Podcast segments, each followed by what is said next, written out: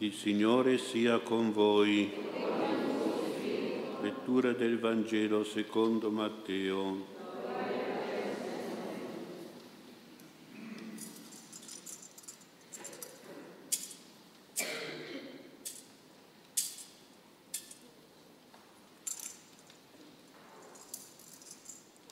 In quel tempo, quando furono vicini a Gerusalemme, giunsero presso Betfage verso il Monte degli Ulivi, il Signore Gesù mandò due discepoli dicendo loro, andate nel villaggio di fronte a voi e subito troverete un'asina legata e con essa un puledro. Slegateli e conduceteli da me.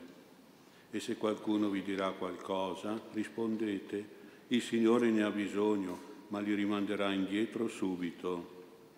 Ora questo avvenne perché si compisse ciò che era stato detto per mezzo del profeta. Dite la figlia di Sion, ecco a te viene il tuo re, mite, seduto su un'asina e su un puledro, figlio di una bestia da soma. I discepoli andarono e fecero quello che aveva ordinato loro Gesù, condussero l'asina e il puledro, misero su di essi i mantelli ed egli vi si pose a sedere. La folla numerosissima stesi i propri mantelli sulla strada, mentre altri tagliavano rami dagli alberi e li stendevano sulla strada. La folla che lo precedeva e quella che lo seguiva gridava Osanna al figlio di Davide, benedetto colui che viene nel nome del Signore, Osanna nel più alto dei cieli. Parola del Signore.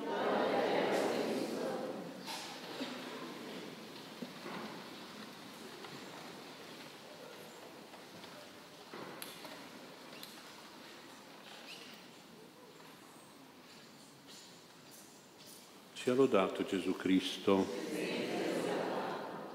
Siamo nel tempo di avvento, che vuol dire venuta. Ecco che il Vangelo ci presenta una venuta, la venuta di Gesù nella città di Gerusalemme. E in questa venuta vediamo delle cose particolari, delle modalità della venuta che ci sono di esempio e ci spiegano come dobbiamo attendere noi la venuta del Signore nel Santo Natale. Dobbiamo accoglierlo come quella folla che ha accolto Gesù con tanto entusiasmo, con tanto amore. C'erano anche tanti bambini in quella folla e sicuramente erano loro che gridavano Osanna, che vuol dire viva e viva il figlio di Davide. Figlio di Davide vuol dire il discendente del re, del grande re Davide, re buono, re santo. Ecco, e quindi anche noi ci sentiamo di cantare al Signore questa cosa e lo facciamo durante il santo della messa, quando diciamo benedetto colui che viene, abbiamo sentito le stesse parole del Vangelo. Osanna al figlio di Davide, Osanna nell'alto dei cieli, Osanna a Dio vuol dire. Ecco dunque noi dobbiamo pensare che è Gesù che decide come lui deve venire a noi e quindi di conseguenza lo dobbiamo accogliere come è la sua venuta, come vuole lui. Ci dobbiamo adeguare alla sua volontà. E così hanno fatto i due discepoli che Gesù ha chiamati e li ha mandati nel villaggio vicino a prendere un'asina e il suo puledro, il suo asinello. Ecco, e questi discepoli hanno obbedito a quello che ha fatto, chiesto il Signore. Però a me sembra di vederci dentro un particolare. Questi discepoli volevano bene a Gesù come tutta la folla, i buoni di Gerusalemme. Eh. Poi sappiamo che ci sono anche i cattivi a Gerusalemme, eh. gli scrivi, i farisei, i sacerdoti, perché poi hanno messo in croce il Signore, l'hanno condannato. Ebbene, questi due discepoli forse hanno avuto una tentazione, perché amiamo, amavano tanto Gesù e dire ma come? Dobbiamo andare a prendere per il nostro re un'asina in prestito anche, tra l'altro, e quindi poi ve lo rimanderà subito. Eh. E sembra un po' strano perché i re quando entravano nella loro città di Gerusalemme non entravano su un asino, entravano su un... che, che animale usavano i re per entrare? Mi sa che sono un po' distratti questa mattina. Usavano i... che cosa? Il cavallo. Avete mai visto un re su un asino? Usavano il cavallo e il cavallo è una cavalcatura regale, ecco, quindi eh, forse avranno pensato, ma facciamo un po', raccogliamo un po' di soldi e mica andiamo a prendere l'asina, prendiamo un cavallo eh, per il Signore Gesù. Ecco, quindi il cavallo è forte, guerriero, è solenne, pensiamo ai cavalli che si usano quando ci sono gli eserciti all'epoca, la cavalleria era la parte più forte di un esercito, quindi il re era sul cavallo. Eh? Poi anche quando si fanno i caroselli con i cavalli, si fa festa con i cavalli, e tutte bellissime giostre con i cavalli, eccetera, eccetera. Quindi pensate cosa poteva essere a dare a Gesù invece dell'asina, portare a Gesù il cavallo. Eh, l'hanno fatto, forse l'avrebbero pensato per amore al Signore, ecco perché Gesù era degno. Un po', faccio un esempio di oggi, se voi pensate a un Gesù che entra in Gerusalemme su una bicicletta, imprestata, eh, ma voi pensate, no, ma Gesù ci vuole una Ferrari. Eh, allora compriamo una Ferrari a Gesù e fa un chissà che ingresso solenne, insomma, no? E bicicletta così. E invece Gesù vuole questo e quindi non vuole il cavallo, ma vuole l'asina, eh, l'asina e il suo puletro. Ecco, questo ci fa capire una cosa come a lui di cuore Ecco il tuo re mite, rite, mite, buono, eh, come l'asina, è l'animale più paziente, più buono che ci sia. Ecco, non fa male a nessuno, è sempre lì pronto a, a mettere i pesi.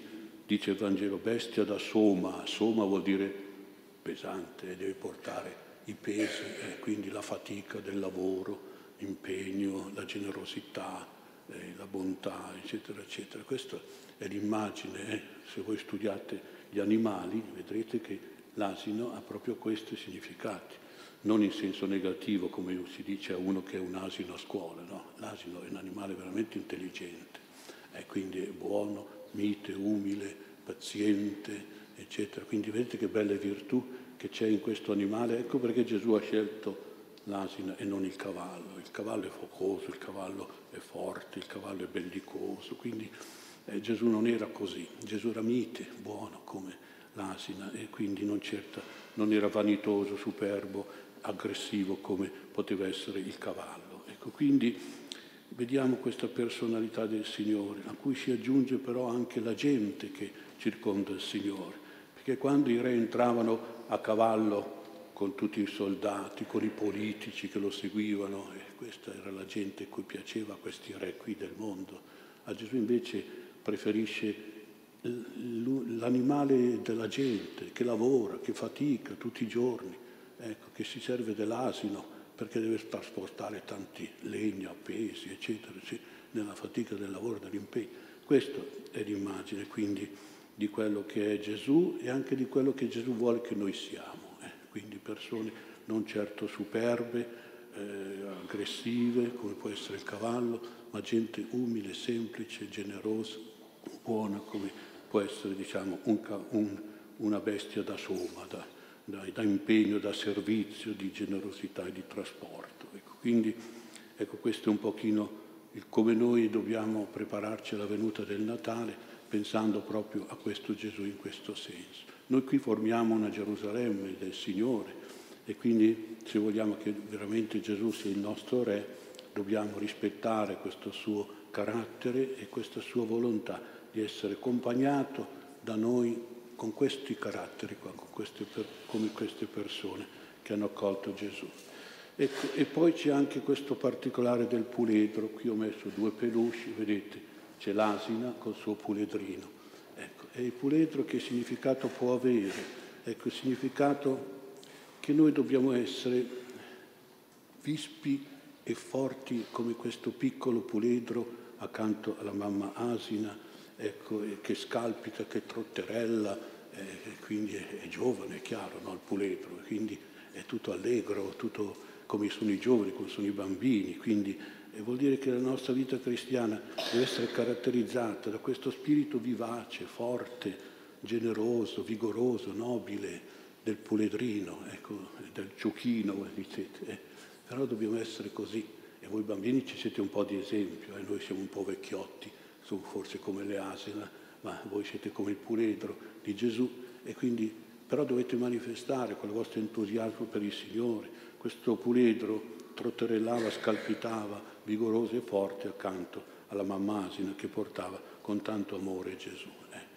Quindi Gesù era portato dall'asina con tanto amore, che è il suo creatore, ed era accompagnato con tanto entusiasmo da questo puledro, come dovrebbe essere così anche per noi. Ecco, noi cristiani dobbiamo essere allegri, giovanili, un po' coraggiosi, forti come questo puledrino, perché oggi c'è in giro un atteggiamento qualche volta veramente di persone che si tengono un po' in disparte, che si nascondono come cristiani, che sono pigri, svogliati, che sono spenti, che sono vecchi proprio, cristiani vecchi, perché non hanno nessun entusiasmo nel cuore, non si impegnano per niente. Purtroppo c'è in giro tanto atteggiamento negativo nei confronti anche del Natale, pensiamo a gente che si vergogna del Natale, si vergogna del presepio, a scuola non si può più fare il presepio, non si può più pensare al Natale, quindi eh,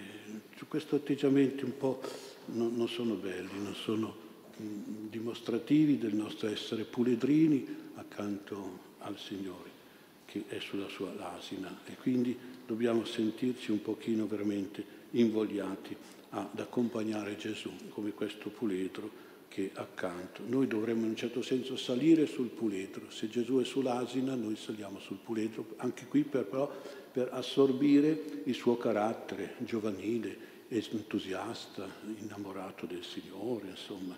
E quindi dobbiamo essere un pochino così. E quindi poi cantare Osanna, Alleluia, insomma, anche il modo di partecipare alla messa è significativo, insomma, no? dobbiamo metterci proprio l'entusiasmo che ci mettono anche i nostri bambini. E, e poi una nota per gli adulti, e purtroppo questo atteggiamento un po' negativo nei confronti del Signore, della Messa e della, della vita cristiana c'è anche a volte nelle altre sfere della gerarchia ecclesiastica che hanno una specie di gusto malsano di trovare nella storia della Chiesa qualche brutto fatto e da denunciare, da condannare pubblicamente. Però in questo modo si dimentica tutto il bene, tutto ciò che è giusto, sociale, educativo che ha prodotto la fede cristiana, la missione e l'evangelizzazione della Chiesa. E quindi è importante che allora è giusto qualche volta chiedere anche perdono, che qualcuno nella Chiesa ha fatto qualche peccato, si è comportato un po' male, però non si può dimenticare tutto il bene che ha fatto il cristianesimo, che ha fatto la Chiesa nella storia dell'Europa, del mondo intero. La nostra attuale civiltà e cultura deve tutto al cristianesimo, deve tutto alla Chiesa. Ha eliminato tante inciviltà, tante barbarie, ha promosso il benessere, lo sviluppo, il diritto, la giustizia, ha combattuto tante ideologie disumane, agguerrite, immorali, che non solo quelle di una volta, ma anche quelle di oggi che ci sono. Quindi dobbiamo essere giovanilmente orgogliosi di Gesù, orgogliosi della nostra Chiesa, della nostra fede cristiana, desiderosi di far parte di questa Gerusalemme buona, di questa folla che osannava Gesù come figlio di Davide, come nostro re. E quindi facciamo in modo di imitare questi qui che prendevano il loro mantello e lo mettevano sotto i piedi dell'asinello, dell'asine che portava Gesù. Cos'era il mantello? Perché usano fare questo gesto? Il mantello nella Bibbia è simbolo del cuore di una persona, no? della sua dignità, ecco, della sua personalità. Ecco, voleva dire che noi a questo Re che è Gesù mettiamo il nostro cuore sotto i suoi piedi, ecco, perché sia Lui davvero a guidare la nostra vita, a dare delle leggi per la nostra vita e noi vogliamo davvero essere servizievoli per Lui, onorarlo, amarlo e volergli bene. Ecco, quindi vediamo di accogliere questi semplici pensieri e di trasformarli un pochino in una bella preghiera durante questa Santa Messa.